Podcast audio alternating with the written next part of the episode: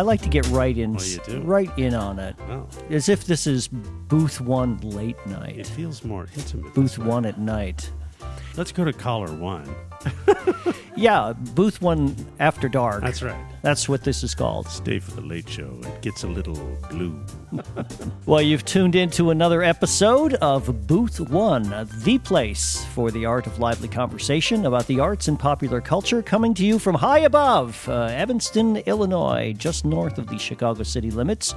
I'm Gary Zabinski, your host, welcoming today's co host to the studio, the return of the always entertaining Kevin Theis. How are you, Kevin? I'm doing very well, Gary. It's a pleasure to be here. Well, Kevin, if you were to describe your background in your CV, what would you want people to know about you? You were a guest on the show with our friend Paul Stroili a few episodes ago. Remind people who you are, what you do, where you come from, what makes Kevin Theis tick. What? Uh, uh, let's see. This is my. This is what they call the elevator conversation. where That's you just- right. You distill yourself down to your essence, right? I am an actor, a director, and a writer for 30 years here in Chicago. I have uh, an artistic associate with the Oak Park Festival Theater. I'm an ensemble member with the Irish Theater of Chicago, and uh, I just released my second novel. It just came out uh, last month, Invading Nirvana. We're going to talk about that. Good. I'm well into it. I, I just didn't have time to finish it before you came on the show today, but Oh, uh, she's a page well turner. along. It, it is a page turner. I like it because it's short chapters. You can read it in the bathroom. Yes, It's a page and a half or three, and it's a complete thought. You know, from the beginning of the chapter to the end is one complete thing, and then you know you put it down and you pick it up the next time. There is a reason for that. It was because it was originally written as a blog. Because I would sit down every two days while I was in LA, and I would write them as blog posts. So everything is is a complete thought. There's no cliffhanger. Well, there's few cliffhangers. Each one is sort of a, its own entity. Yeah. I, I, I- I'm loving it. And we're going to talk a little bit more about it in a, in a few minutes. I did want to tell our listeners that our last podcast, which was uh, about Trevor the Musical, where we had Eli, Tori, and Tyrone on as our guest, has gotten tremendous response. I want to remind people that the show is running another week from the time that you hear this podcast uh, until October 8th only.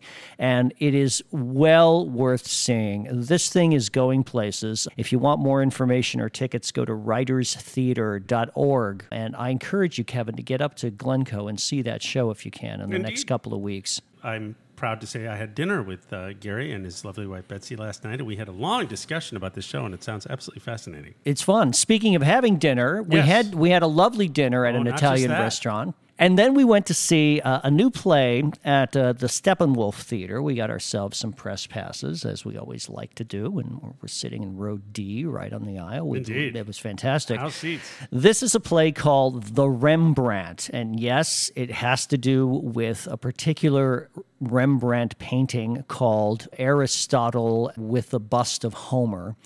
And it stars Francis Guinan and the very famous and popular John Mahoney. Indeed. Uh, John was great. Yeah. Uh, he had one turn in the middle of the show where he actually plays Homer, Mm-hmm. all dressed in robes.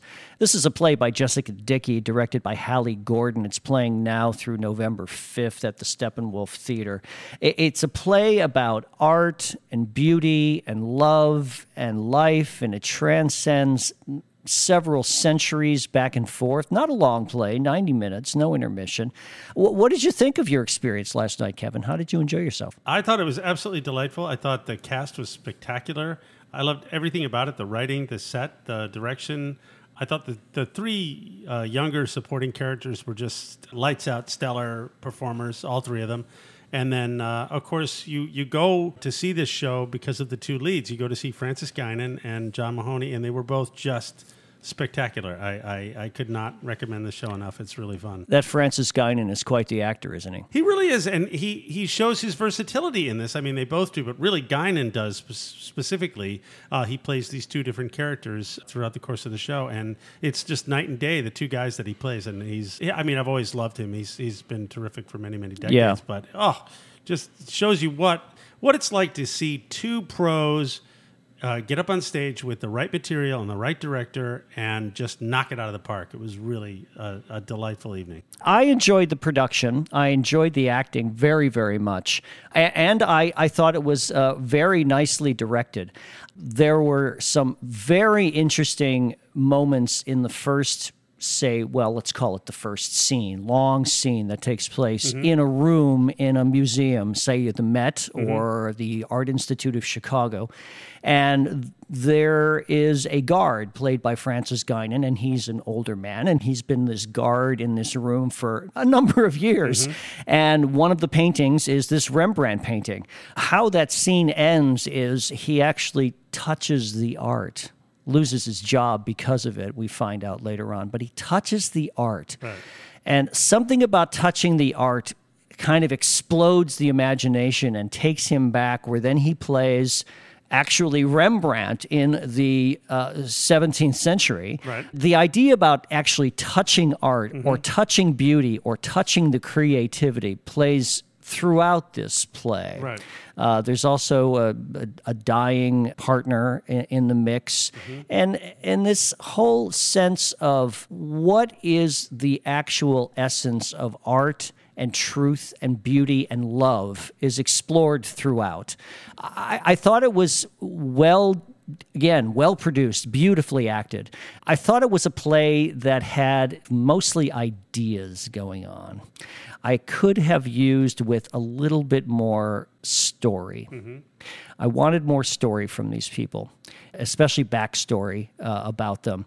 But that said, it's a wonderful production and well worth seeing. Yeah, Uh, absolutely. John Mahoney is just, he's phenomenal. Yeah. He's 78 now or something like Yeah, that. yeah. And he has this long, long monologue as Homer, uh, where he's again dressed in these robes like Homer. And it's 15 minutes of just monologue. Yeah. I, I don't know. I don't know how the man does it. I would say this.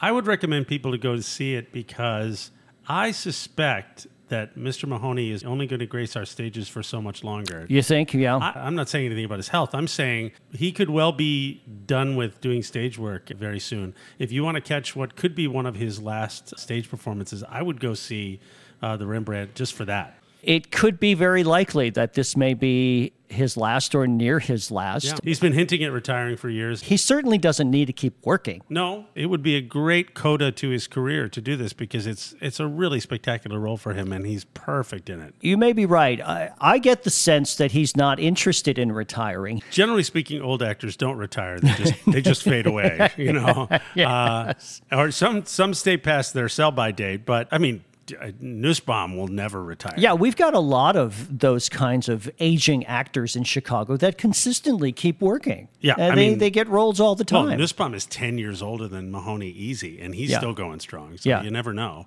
Something else uh, you might want to check out is that uh, fact that Bernadette Peters is going to take over for Bette Midler in the role of Dolly Levi in Hello Dolly starting in January. So you've got until January 14th to see Miss Midler. And also uh, David Hyde Pierce, who plays Horace Vandergelder in the show. He's being replaced by the fantastic Victor Garber. Do you like Victor Garber? Love Victor Garber. Saw him in Arcadia at Lincoln Center way, way back in the early 90s, mid 90s, somewhere in there, with uh, Blair Brown and Robert Sean Leonard in Arcadia. And uh, uh, I've been a huge Victor Garber fan for many years. Oh yeah, I've been a fan of his since the original Sweeney Todd. He's going to be fantastic in this show. He's going to be hilarious, No doubt. And I'm a huge Bernadette Peters fan as well. Uh, something that we do on the show every once in a while is a segment I call "Good Times and Bum Times." Mm-hmm. And that's a reference to Follies. I thought I'd. Uh, Revive that here today and see what your thoughts are on that. Sure. Uh, let me, you know what? I'm going to do the good times first. All right. Australian lottery winner. Mm-hmm. Uh, you know, you hear people say all the time that the chances of winning the lottery are so small that people who buy tickets they're just throwing their money away. Right. You know, well, we know at this point that's not entirely true. The proceeds from lottery tickets benefit all kinds of good stuff like schools and environmental protection programs and infrastructure. So even if the people buying them are losing cash, someone's gaining in theory. Sure. Well, for Australian Bill Morgan, though, the ho hum story has turned out quite a bit differently. He was a youngish man, not even 40, when he had a pretty rough year in 1999. First, he was in a bad car accident. Then, he almost died of a heart attack. Next, he had an allergic reaction to, and I promise you, this is the good times, not the bum I- times segment. I- no, I. he had an allergic You sure his reaction. name isn't Job? Because it sounds like Job. Can you believe it? He had an allergic reaction to some medication given to him in the hospital, uh, which sent him into a coma for 12 days. Wow. But Bill's number wasn't up, apparently, because he survived. And a few days later, his number was up when he won a car in a lottery worth $20,000. Wow. But we're not done. Oh no.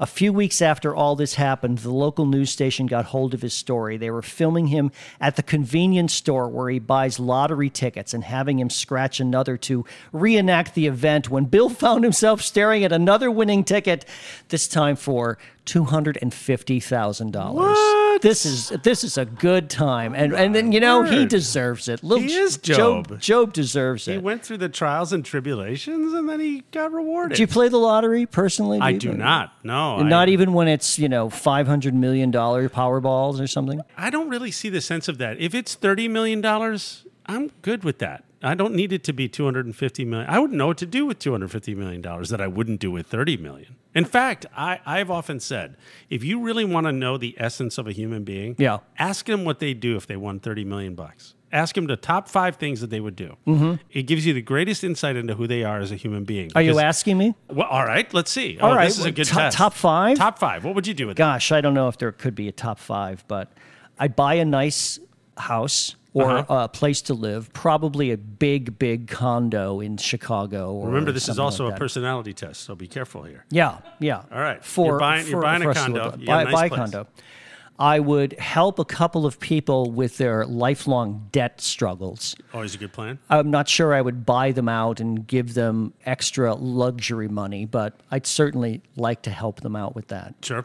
I'd immediately take a trip to Vegas Absolutely. and put a lot of money down on a blackjack table and sit there about as long as it could possibly last. Yeah, Which, because, which could because be long because I, I love blackjack. So no, you I, 30 I would million do bucks, that. you could spend a lot of time with a black. I would go to Vegas. What else would I do? I would buy a new car, and I'm not sure exactly what it would be, but it would be something spiffy. Sure. Not not necessarily a sports car. It's not the kind of thing that I'm I'm having a midlife crisis and I need a Jaguar or or a two seater or something or other like that. And number five, I'd probably spread out a good chunk of money over a collection of Chicago theater companies. Not enough to make them not have to ever raise money again, Sure. but enough to maybe have them afford two or three productions without having to worry about going into debt or having to raise the money or where are we going to get this from? You gave exactly the right answer because if the top five answers don't involve giving money to people who need it, Yeah. then you know what kind of person that you're dealing with. you know exactly who you're talking about. If they don't say something like help, because mine always is like, well, I would help my family. I would put all my cousins and my uh, Oh, no, relatives' no, no, kids no. through They- they- they've college got and money. you They know all that stuff and and money. and give to charity and, and and donate to theaters and all that kind of stuff. If they don't include, if it's all about well, let's see. First, I'd get a whole lot of blow and I'd I'd buy a nice car for myself and I'd divorce that old hag I was Right. with and find me a sweet young. You know, that's the way a lot of people think. And so if you if you ask them that question, ask them their top five. Yeah. If it doesn't include some kind of charitable giving or helping out their family or whatever, and of course you're gonna travel. Of course you're gonna buy a nice car. You do all Sure. that stuff, but it's got to include some form of philanthropy. Otherwise, you're dealing with a jerk. Now, what about you? Can you go through three or five things that, you, would do with you- $30 million you- you nailed about them. the same thing? Yeah, it's about all, all about the same thing. It's all about travel, helping out the family. You well, know. you have kids too, do. so you know you'd want to put some aside Sure. for their college education and and to get them off to a decent start in at life. At least five, six thousand dollars for each of them. I would sock that away. Don't you worry, kids. That six grand's going to be waiting for you. What a dad! Hey, you know, wow. you got to help him out. Little little leg up, you know. In the bum times category, Uh-huh. a 52 year old man in nearby Elgin, Illinois. Hmm. Elgin is uh, northwest of the city here, a ni- nice community, uh, was taken by surprise after a prostitute he hired through his website turned out to be his own wife of 19 years. Oh dear. Let me let me give you the scenario here. The man had been using a, a website for some months to hire prostitutes and meet them for sex at motels in neighboring areas. Sure. And last weekend, uh, well, He won the lottery, you know. That was one of his big. That's top five. that was not on my list, but oh well, damn it. I maybe it's six. Unlimited hookers. Uh, a number of weeks ago, the man told his wife he was going out drinking with work colleagues. Mm. Work Yeah. colleagues. When in reality, he was traveling to a motel on the outskirts of town. Upon checking into the motel, the man used his phone to access his regular website used to book prostitutes. And Don't, don't we all have one? You have a regular website. would, you you know, what dummy would right? use their cell phone Yeah. to, to book uh, prostitutes through a website? I mean, that's so easily found out. According to a statement he made to authorities afterwards, he saw the profile Wait, of a new. this went to the authorities. yeah, yeah. He saw the profile of a new, quote, 27 year old woman who caught his attention. The photo showed only the woman from her neck down, but the man said he liked her body, so he sent her a message to see if she was free later that night. She said she was, and they arranged for a liaison at the motel. Guests in adjoining rooms called the front desk to report a disturbance at around 8 p.m. after the woman arrived and found that her client was none other than her husband of the last 19 years. Wow. It emerged that the prostitute was actually the man's 43 year old wife, not the 27 year old he saw on the website. She was furious ah. to learn that her husband had been hiring sex workers, although he was equally angry to learn his wife had been freelancing as a prostitute. The last line of this is my favorite line. Here we go. It's believed the couple have plans to divorce in the aftermath of Really? incident. That's a shocking ending. Let's unpack this for a minute. Bum time. So, so wait a time. second. She's using a false picture, first of all, to advertise herself. Well, it might be her actual picture. And it's so- from the neck because the alternative is and she's he saying, doesn't I'm, recognize his I'm own wife's body." 27 and I'm into you know anything. Yeah, yeah. He doesn't recognize his wife's own body. Or that's that's the alternative. Is is she's either using a body picture for her advertisements that is not her own, or his wife of 19 years, he has no clue what she looks like. Maybe he on. never looks at her from the neck down. Maybe he only looks her in the face when he says when he lies to her. You mean that says, "I'm whole my out." eyes are up here? He takes that. Okay. Exactly right. good for him then. you know what? The male gaze, he, he may hire prostitutes off the internet, but by God, he doesn't ogle women.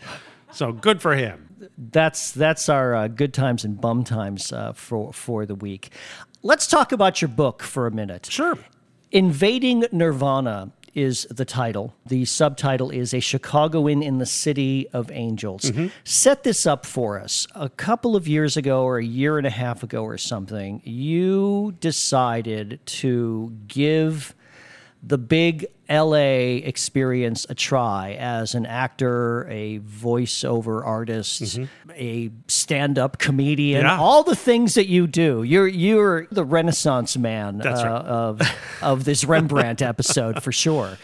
And so you consolidated some funds with the consent of your wife. Uh, unlike this man in Elgin. I did not just, yes, I did not just fly off to LA without consent. and, and you made a plan, Mm-hmm. a very complex plan, and a, a very detailed plan of how you were going to survive for six months. Was it it was three. It's three originally three. Three And months. Just see how it goes. just to see how it goes? Right. You got your agent to make some contacts for you out there, Yes. and you decided to just hit the bricks Yep. and see what happened.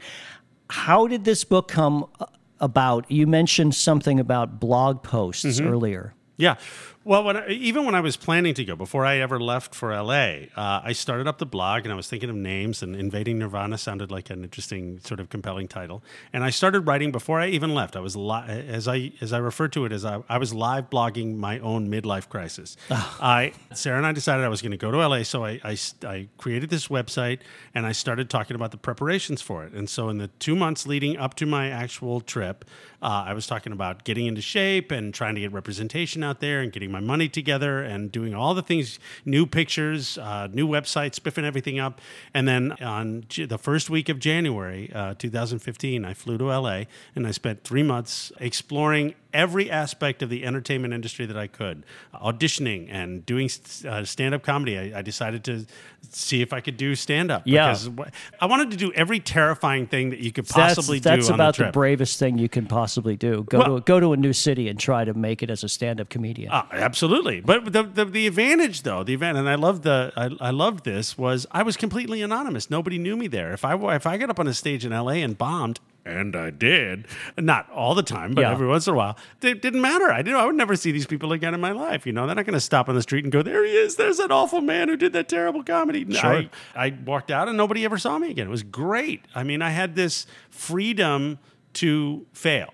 Uh, Freedom to fail. That's an excellent uh, way to describe the premise of this book the freedom to fail. Yeah. And I had no illusions about the fact that I was going to become a movie star in three months. I knew that was going to happen, but I wanted to see if I could get an agent, for example, which I did. I wanted to see if I could get a voiceover agent out there, which I did. I wanted to see if I could book any work, which I did. I shot a small uh, short film when I was out there, and it started me on my new career. I, I discovered doing audiobooks while I was in LA, and I've been doing that full time ever since I got back. It turned out to be the greatest thing I'd ever done in my life. And it had a happy ending, but not in any way I could have possibly foreseen. I met famous people and I met soon to be famous people, and I fully explored the city of Los Angeles. I write all about the various sights and sounds and smells and all that, uh, theater companies and uh, the tourist spots. And uh, I really did a deep dive into Los Angeles. I was there for three solid months. I poked my nose into every corner of the city and had an absolute blast. Sounds like uh, from your book, one of the uh, smells of the city was the smell of cannabis everywhere. Oh my God. You can't get away from that in LA, right? California is perpetually stoned now. Ever since they legalized marijuana, you cannot walk down the street without getting a whiff of it. And you know the smell of pot. And I, in high school, may have indulged once or twice. So I know the smell. You cannot walk down the street without, and, and they sell it now, they sell it in stores right on the corner. You take your little card, it's all legal. You walk in, you walk out with a bag of pot. You can puff right in the in the street, and the cops will walk right by. It's astonishing. It's a whole new world. You posit something here in chapter five that I want to touch on. Uh, we were talking about going to Las Vegas. And in chapter five, you share with us your own personal theory of everything. And your theory of everything is lovingly entitled Life is a Casino or Odds. We don't need no stinking odds. Correct. What does that mean, life is a casino? How do you describe that? Very simply, when you are born, you are issued certain chips in your life. Uh, some people get a lot, some people get very few, right? Depending on your station in life. If you're a rich white American kid living in a great neighborhood, going to a terrific school, you're you got a lot of chips. You can spend them any way you want. If you are born a little lower on the economic scale, you're born with fewer chips. And if you're in the entertainment industry, if you decide to become an actor, you have very, very, very few chips. And these but, chips are aren't you're not talking monetary value. No. You're talking chips to play things in life, to exactly. play the game of life. Indeed. With. And if you're going for instance, if you're if you're going into into show business, if you're really good looking, you get a bigger stack of chips to play with because being good looking helps in the entertainment industry. Sure. If you have a lovely mellifluous voice, yes, then then you're, you're going to be helped out there chips, too. There's right? some more chips for you to play. Or if you're really unusual looking, if you're a big pudgy, funny looking dude, that's helpful too. You don't have to be, you know, George Clooney uh, to make it in the industry. You can be goofy looking too. Plenty of people are character actors and make a ton of money. Harry Dean Stanton, the king of character actors, yes. just died this past week, and he looked like someone punched him in the face and melted him. Yeah. So how you play those chips is very important if you if decide, let's say you want to be a doctor, you're going to put all your chips on being a doctor. My chips, what I did with my chips is I put them all over the table. I get a little bit of chips on actor, I get a little chips on director, I get a little a couple chips on writing, and a chip or two on let's say stand up and voiceover and whatever else that I do, playwriting. And what you do is you hope that one of those is going to hit. You hope that you get a jackpot on one of them, and you just keep playing. The danger that you have is if you spread yourself out too thin then you're not able to concentrate on any one thing enough and you just do everything sort of half-assed. Yeah. You have to make sure that you're very careful with how you hoard your chips and how you play your chips. And then you you see if you can get lucky, and a lot of it is luck. Do you think you were born with a more than average stack? Yes, absolutely. Hmm. Because you can learn how to be a good actor. I was trained well, you know, and that adds to your stack in, in Absolutely. life, right? I mean, Absolutely. it's, it's not like it's not like you can't actually earn more chips as your life goes on, right? yeah, yeah. If you if you Training and yeah, if you don't know a skill, learn it. If you don't think you're good at what you do, do something else. Seriously, if you're not confident that you're a great lawyer, don't be a lawyer. Yeah. If you don't think you're the best surgeon in the whole wide world, please, for the love of God, don't operate on me. I want you to be confident in what you do. And and people think, oh, you're so egotistical. Well, okay, yeah, you don't want to be an asshole about it, but you you also want to be confident in what you do. You want to have a more than healthy ego so that you feel good about what you do. And if you don't, then train yourself, fix yourself, get better at what you do. Do you feel you spent your chips well in LA? I did. I mean, it would have been great to, to have come back with a great job or get booked on a TV show or a movie or something. But I know some actors, friends of mine who live in LA for 10, 15, 20 years who would have killed me dead if I'd gone out there for three months and wound up on a TV show. Yeah. They would have hunted me down and destroyed me. How dare you, sir? No, it went it really went really well. And like I said, I walked away with a new career and with a ton of experience and with this lovely new book that basically helps people. If you're thinking about going to LA, read the book. It'll it'll give you a little primer. Yeah, I was to say this is uh, some of this book, especially the early parts of it, is like a primer Uh-huh. for. So you want to be an actor. So you want to be an actor in the business, Right. And you tell us some great decisions that you made along the way, and some not so great decisions you made Sure. along the way, and you made mistakes, and and you also got lucky, and you networked well, uh, and it really could be a blueprint for how to maybe set yourself set yourself up for success. Right. You give great hope and great incentive for people to go out and as you say, put your chips on the table, but put them out there wisely. Yeah. The most important thing that you can do as a performer ever is to be realistic. Don't look at things through these rose colored glasses and think, I'm going to move to LA and I'm going to be a movie star. Because the likelihood is that you're really not. But that can't tell you the number of performers that I ran into in LA who was thinking who were thinking of leaving the business because they'd been living in LA for so long and they weren't finding work. And I was like, you ever think about instead of giving up the business, giving up LA? because you're living in the most difficult place to find work and you're not finding work. Cut yourself a break. Maybe it's where you live. Maybe you should think about living somewhere else. Because when I was out there, and I was like, oh, yeah, I'm thinking about quitting. I'm, I, I don't know if I want to be an actor anymore. I was like, whoa, whoa, whoa, wait, wait. Are you doing that because you're frustrated because of the lack of work that you're getting? Or do you think you suck? Because if you think you suck, quit. Absolutely. Get out. But if you think you're really good and you're just not finding work because you're living in the single toughest place to find work in America, then leave LA. Go somewhere back, else. Go back to Chicago or New York or, or Omaha or wherever it is you're from. Find a place that you can actually perform in and perform there. Is this why you didn't stay out there and you came back to Chicago? As No. I said, I No, haven't of finished the football. ran out of chips. I also ran. I missed my family very much. And, Sure. uh, so I came back to Chicago, and I, I was doing a play last summer, so I had a commitment to come back here and do a play anyway. But I would have gone back to LA again in a minute if they'd offered me work. Not because I prefer LA to Chicago. I don't. But you reach a point. I was working on a day job. I was doing the nine to five thing and doing plays at night. And here in Chicago. yeah, yeah, and I just couldn't take it anymore. And it it was one of those risks that you need to take. You hear that you know you you always think, oh, maybe if I went to LA and tried it. Well, why don't you do it? Why don't you try it? Why don't you pick up all your things, save up your money, go go for three months. If it sucks and it's terrible, come back and Yeah. do what you were doing Yeah, before. yeah. And so I, I decided to do it, and I did it, and I was so happy I did. I was leafing through some of the later chapters, and I see that you've got a few posts, blog posts, chapters Mm-hmm. Yeah. about the Church of Scientology. I do. That you explored that not to become a member, No. but just because you were curious. What can you share with us about what you did? You visited several of their facilities, right? I did. Yeah. Part of what I did when I moved to LA was I treated it as a almost like a journalism assignment. I was reporting back to anybody who was considering moving to Los Angeles. This is what it's like to live in LA. When you get to Los Angeles, you can't help but notice Scientology is everywhere. I call it the Church of LA because you cannot turn around without bumping into a building that they've bought, and they have posters everywhere, and they have the Celebrity Center that's in Hollywood, and then they have the on Hollywood Boulevard. They have this giant information center there. There is a structure. You got to Google this. There's a Scientology building on Sunset Boulevard.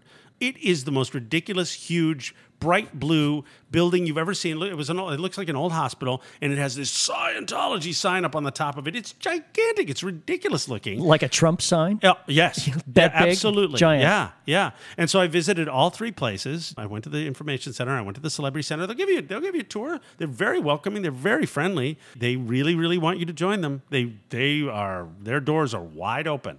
And you you very quickly discover you walk in, you look around, and you realize it is the greatest scam that's ever been perpetrated on people in history. Hmm. They want your money. That's what they're about. They, they want you to take their test and they want you to do their personality thing. And they want you to become a part of them because you have to pay for what they give you. Really? Yeah, yeah. E- They're gonna every step of the way. not to get too deep in the weeds here, but the way they do is they're, they're going to get you what they call clear. You're going to be clear of all your past memories. The reason that you're not successful is you're clogged up with all these bad memories from when you were a kid. They're going to get rid of all those bad memories. They're going to make you clear, and then your life is going to be fantastic. Spoiler alert: No one's ever clear. No one ever gets clear. They just keep taking your money and putting you through these sessions to make you clear, and it never happens. So Did you ever fear when you were at one of these facilities visiting that they were going to Shanghai you? Indeed. Uh, when, I, when I went to the information center, one of the things one of the things they're really big on because again, it's the Church of LA, so they love to show you movies. They have like eight movies that they'll show you. One of which is hilarious. It's the life of L. Ron Hubbard, and they take you in the back and they show you. It's like a twenty minute movie about how L. Ron Hubbard came to be. Oh my God, it's the funniest thing I've ever seen in my life because they, they don't show his face. You, you remember in uh, Ben Hur how they never show the face of Jesus in Ben Hur because it would be blasphemous to Sure. actually show the face. That's how they treat L. Ron Hubbard. They couldn't possibly hire an actor to play him because you know They they Hubbard. just they Oh just God. show him from Yeah, the neck from down, and they like, let people talk around. like this man's wife in the prostitute that- oh, website. yeah, and the lines are hilarious. They're like, Ron, I know you want to share this with the world, and the American Medical Association is turning you down. I, I don't know how we're going to get your message out. Like books were never invented. Uh, and it's just, it's absolutely ludicrous. So they brought me in the back and they showed me one of these movies, and I was the only one there. And they, they said, Well, we'll leave you alone here. And they, the door went click, and I went, No one knows I'm here if the wall were to slide open and the, the Scientology guys came in and grabbed me and I, I wo- woke up on some ship in the middle of the Pacific Ocean, no one would ever suspect a thing. And it was a little fleeting moment of fear and then it went away. Wow. Yeah.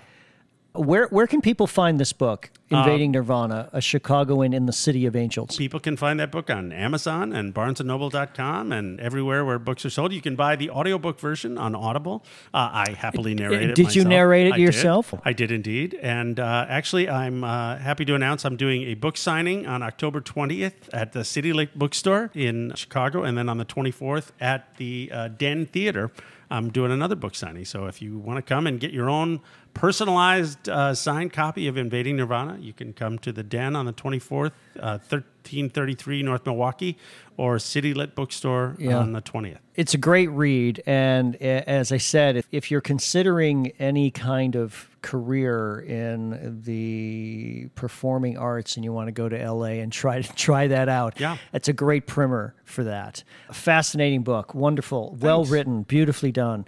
I wanted to touch on your audiobook career. How's that going? That's great. It's actually kept me afloat now. Ever since I returned from LA in December, I've been doing audiobooks full time.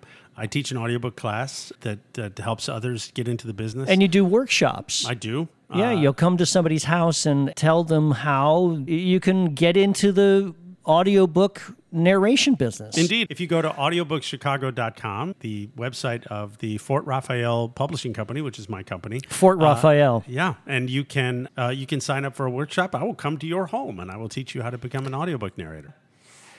when you were on the show last, did we discuss my fear, my lifelong deadly fear of sharks? I, I don't know that we did. Well, I, I, I have one, and it's it's pretty real. Well, you do live in the Midwest. I think you're safe. You'd be surprised.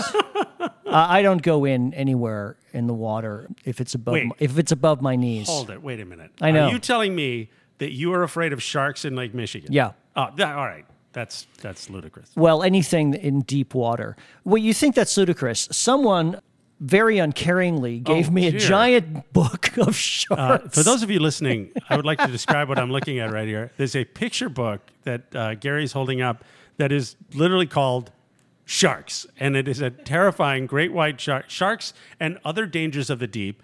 It has a truly imposing picture of a great white shark on the cover. Gary, what prompted this friend of yours to torture you with this?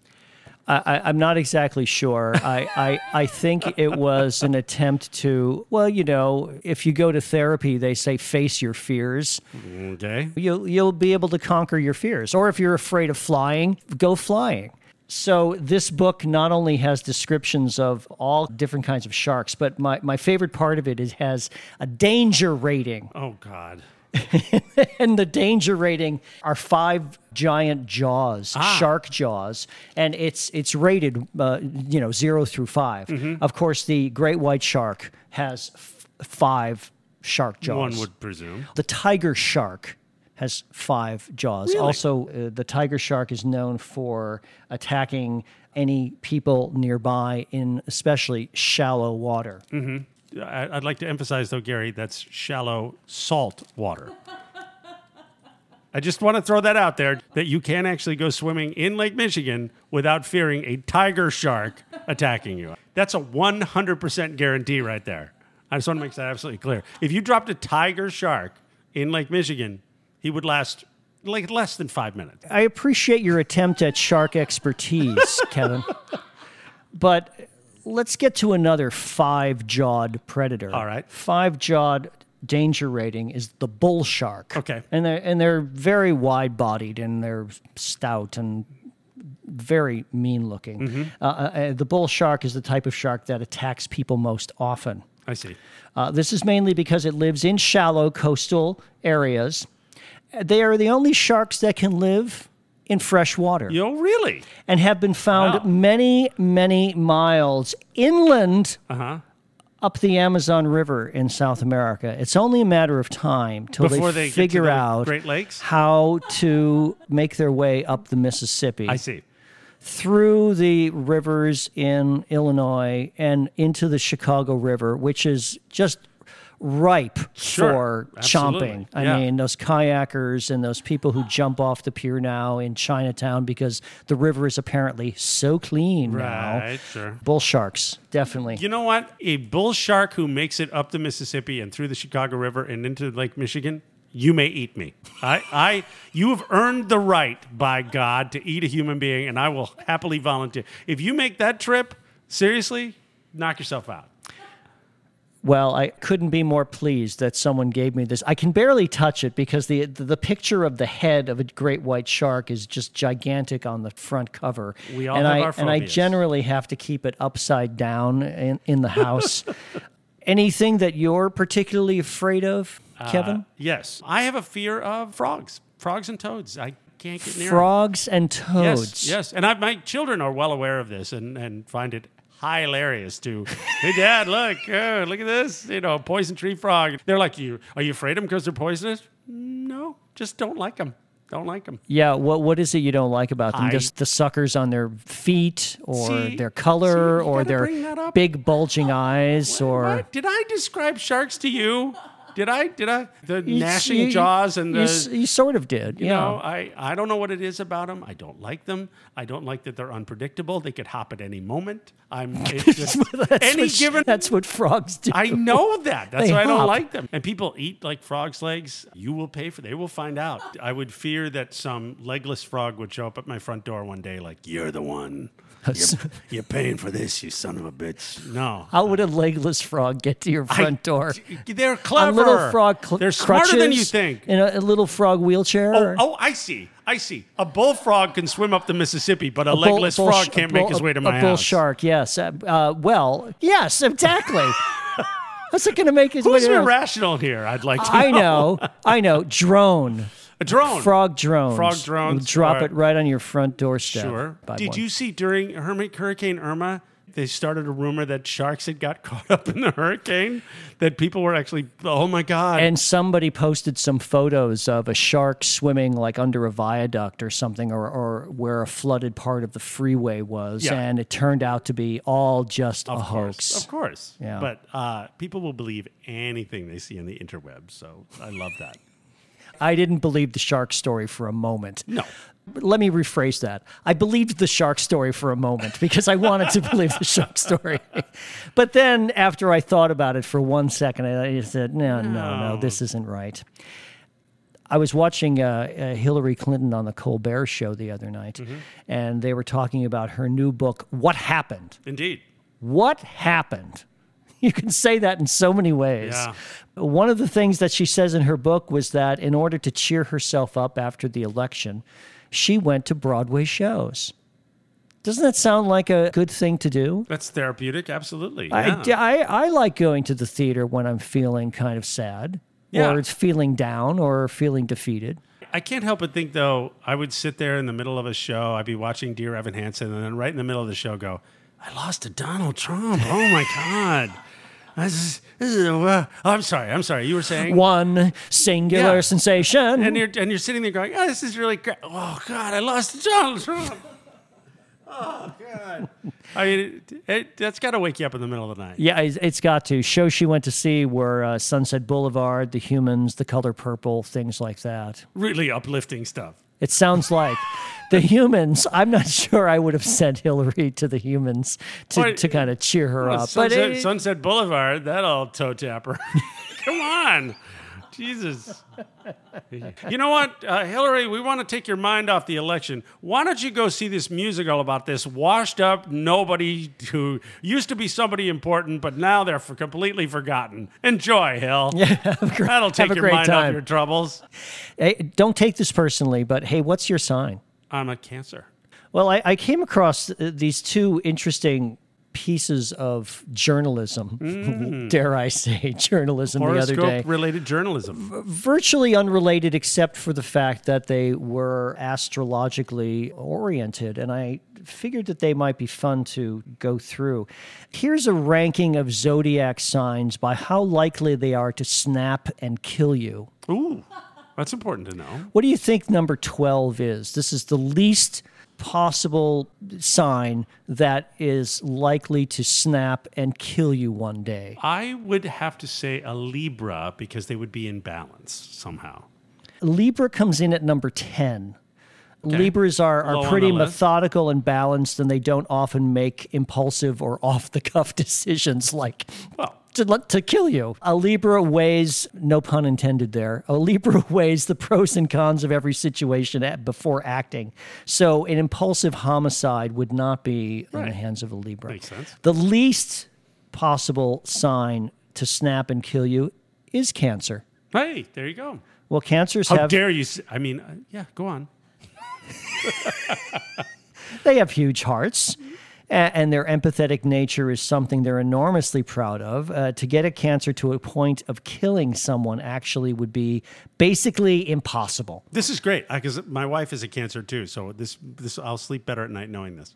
They're just too kind. Randomly killing someone isn't something a cancer would be capable of doing. There you go. Uh, the other piece of journalism about horoscopes and astrological signs that I came across was what is the worst thing you can actually say to someone of a particular sign? Since you're a Cancer, I'll tell you what they said was the Mm-hmm. I worst promise thing you, you, could I say. won't snap. The odds are I won't snap. So say what. This say- is why I'm going to say, it your to worst. you. The worst thing you can say to a Cancer is, "You try too hard." That's not so bad. You don't feel bad about that? No, no, that's not really the worst thing you could say to me. Is you try. too Yeah, because they, they say that cancers uh, they have these huge hearts and they're always anxious to please. They're always anxious to please and do the right thing for people and show kindness and empathy for people. So to tell them that they're trying too hard, apparently, is not a good thing. Okay.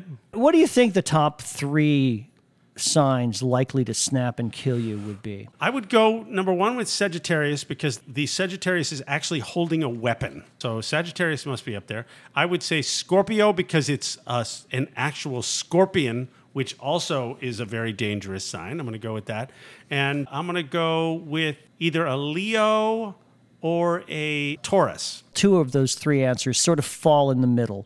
According to this piece of I'm just- journalism, hey. and, and I'm sure it's been well documented, if you're looking for impulsive decision makers, look no farther than, or further, I should say, than a Sagittarius. They often live their lives under the guise of it's better to ask for forgiveness than ask for permission. This works. So they'll be was a Sag, they'll be standing there knife in hand and just shrug while trying to figure out how to weasel their way out of the situation they've plopped themselves into by their own horrible, horrible, horrible lapse of judgment.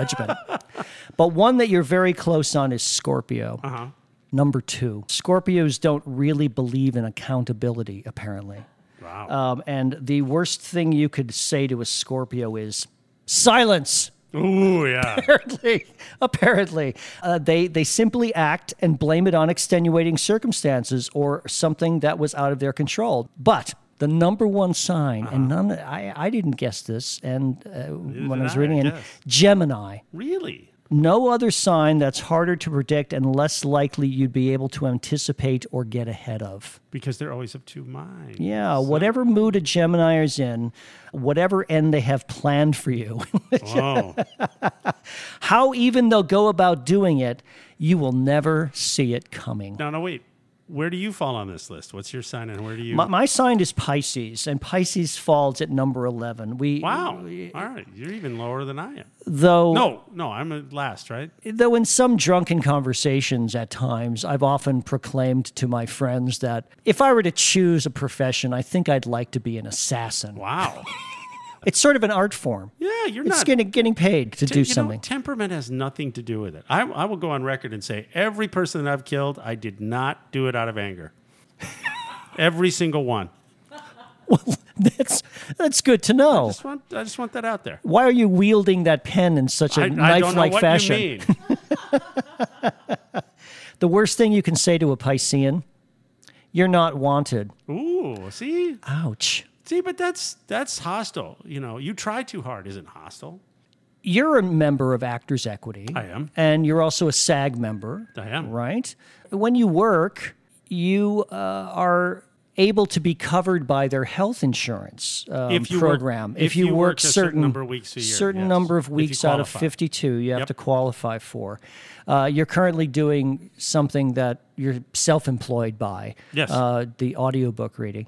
So I just wanted to touch really briefly. We don't often get into any political conversations on this show, but I, I think this is important to mention. The Graham Cassidy Act is going to come up uh, in front of Congress for a vote next week. Apparently, they have until, I don't understand all the rules, the congressional rules, but apparently they have until only September 30th in order to debate this and vote on it. After that, they can't go back and do it again. They, there's some sort of statute of limitations or a time limit before you can revisit a bill. Mm-hmm. But it's Graham Cassidy Act kind of frightens me. Yeah.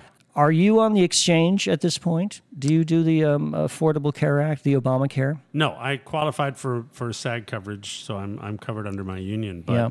there are so many people that are going to be affected by this bill if it actually passed. I mean, they estimate that 30 million people could get thrown out of uh, healthcare if they do this, and it's terrifying because what they're proposing is instead of having the government send the subsidies to the people who actually need the health insurance, they're going to send these block grants uh, to the states and let the states handle it. But the catch is that the states can do whatever they want to do with the money. You send the money to the state, they don't have to use it for the healthcare Right. purpose. The governor can decide what he'd want to use that for. Yeah, and uh, as is the case with uh, with Obamacare, the states that suffered the most, the states where it isn't working, is the states where the governors uh, were Republican and decided not to implement the, the law. And the same exact thing is going to happen here. Millions and millions and mil- tens of millions of people are going to lose their health insurance over this.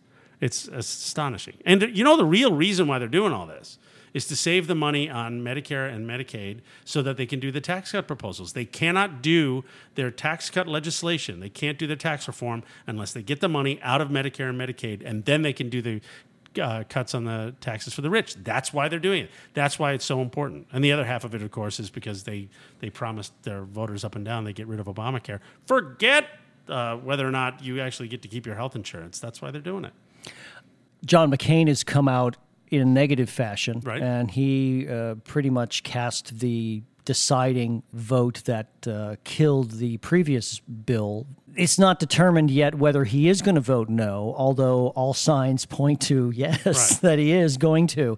Do you think this bill's going to pass? No. Do you think they're going to get the votes? I think not. Uh, if Murkowski, Collins, and McCain hold the line and and and decide to vote no, that's it. Yeah, Uh, they can't afford to lose three senators. They can only afford to lose two. I think it's a mistake for them to do it now. But the reason they're doing it now is because they want to do tax reform this year. Yeah, well, whoever said all those people were smart. Right. I'm just saying. I want to ask you, Kevin, about your new project coming up. You were at auditions today, in I did. fact. You you auditioned some people I did. uh, for a new project that you're directing, and I hear is this true? You're also in. Yes. You're going to be. Are, are you starring in it, or do you have a supporting role? No, I'm I'm playing the lead role. You're Uh, playing the lead role, and you're directing. Yes, my friend Ned Crowley uh, has written this play called Who the hell do you think you are? The Most Arrogant Son of a Bitch you Where- ever met. where do you- right. where do you find I'm the time? Are you kidding? I'm the Orson Welles of Chicago. No. Uh, my friend Ned Crowley has written this wonderful play called A Dickens Carol, and it's fashioned on A Christmas Carol, of course. And the premise of the show is that Charles Dickens uh, wrote A Christmas Carol based on events that really happened in his life. So uh, having the ghosts visit him and teach him a lesson in his Reformation and all that didn't just happen to Scrooge. It Th- actually, this is the imaginative premise of this Yes. piece. You're saying that uh, they took Christmas Carol and have run with it and said, Yes. "What if Yes. these things actually were going on in Charles Dickens's life, and he wrote from personal experience?" Is that that what the premise? The premise is that uh, Charles Dickens, the inspiration for Christmas Carol, was the fact that he was indeed visited by the ghost of Christmas past, present, and future, and that uh, he he went from being this crusty, bitter author to this uh, to the man who created arguably the greatest Christmas story of all time. Sure. Well, other than Frosty the Snowman, It- well- the animated version. Well, come on.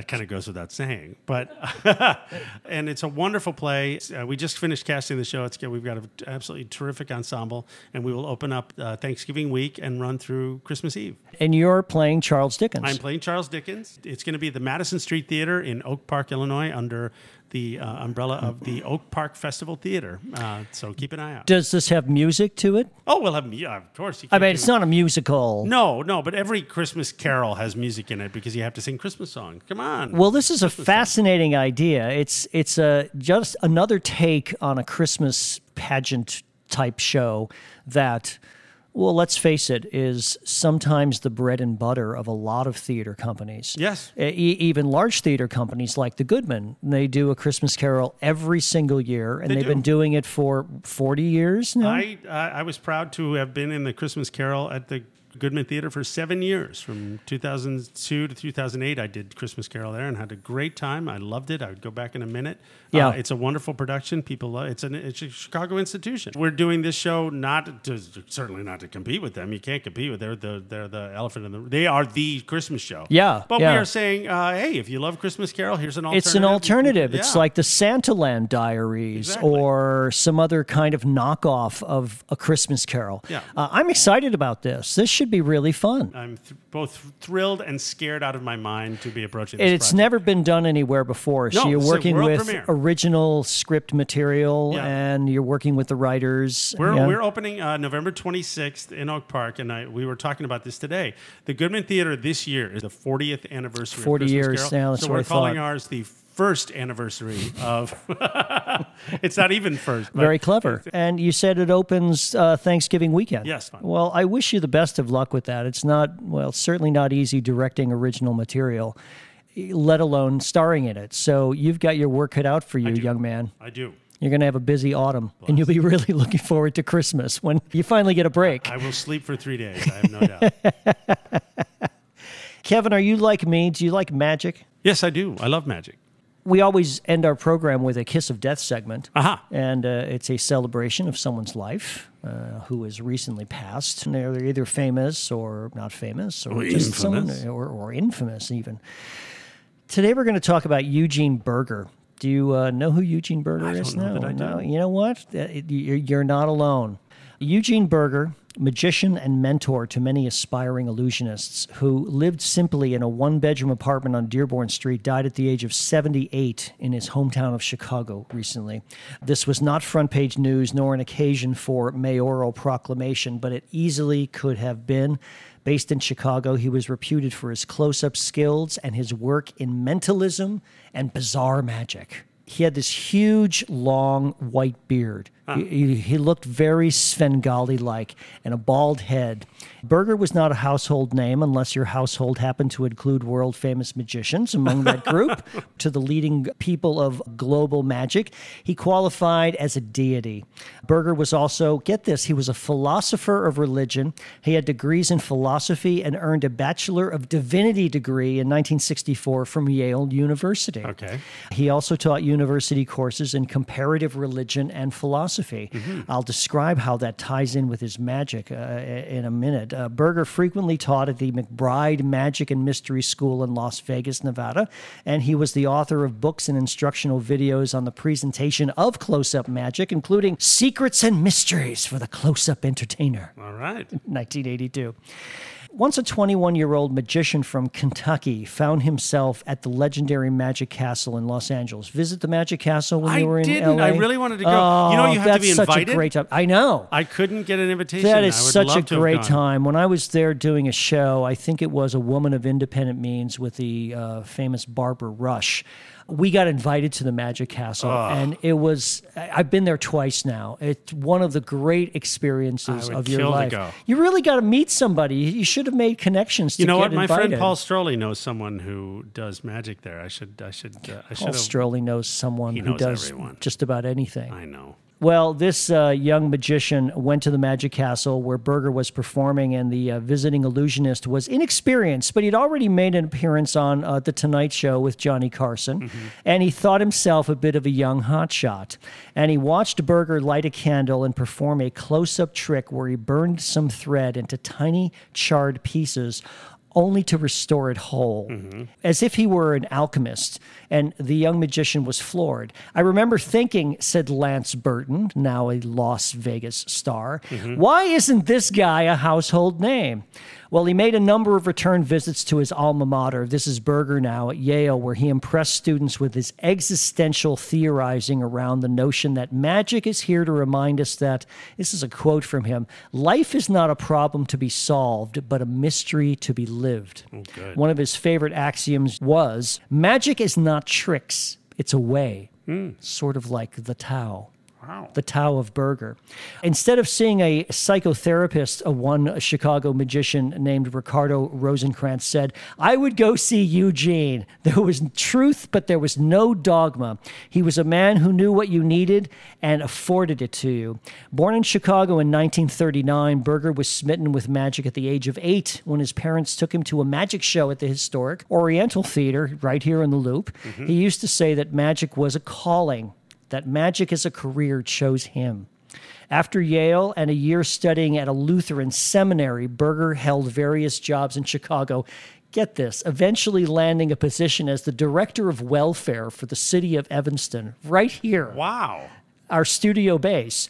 But magic was always on his mind, and he practiced diligently and performed for friends. At their encouragement, Burger quit his Evanston job and decided to make magic his life's work. His first job was at a restaurant and club newly opened on Chicago's famed Oak Street, where he learned to conquer his fear of performing through courage.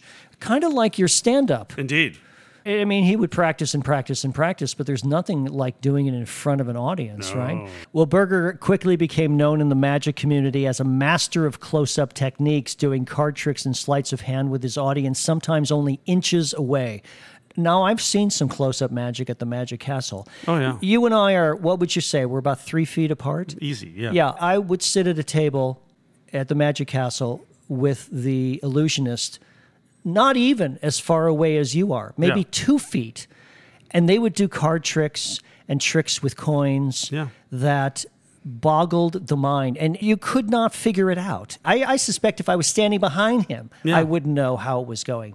Burger's misdirection and dexterity of manipulation became legendary. Two time recipient of Close Up Magician and Lecturer of the Year at the Magic Castle in Hollywood, which we just mentioned.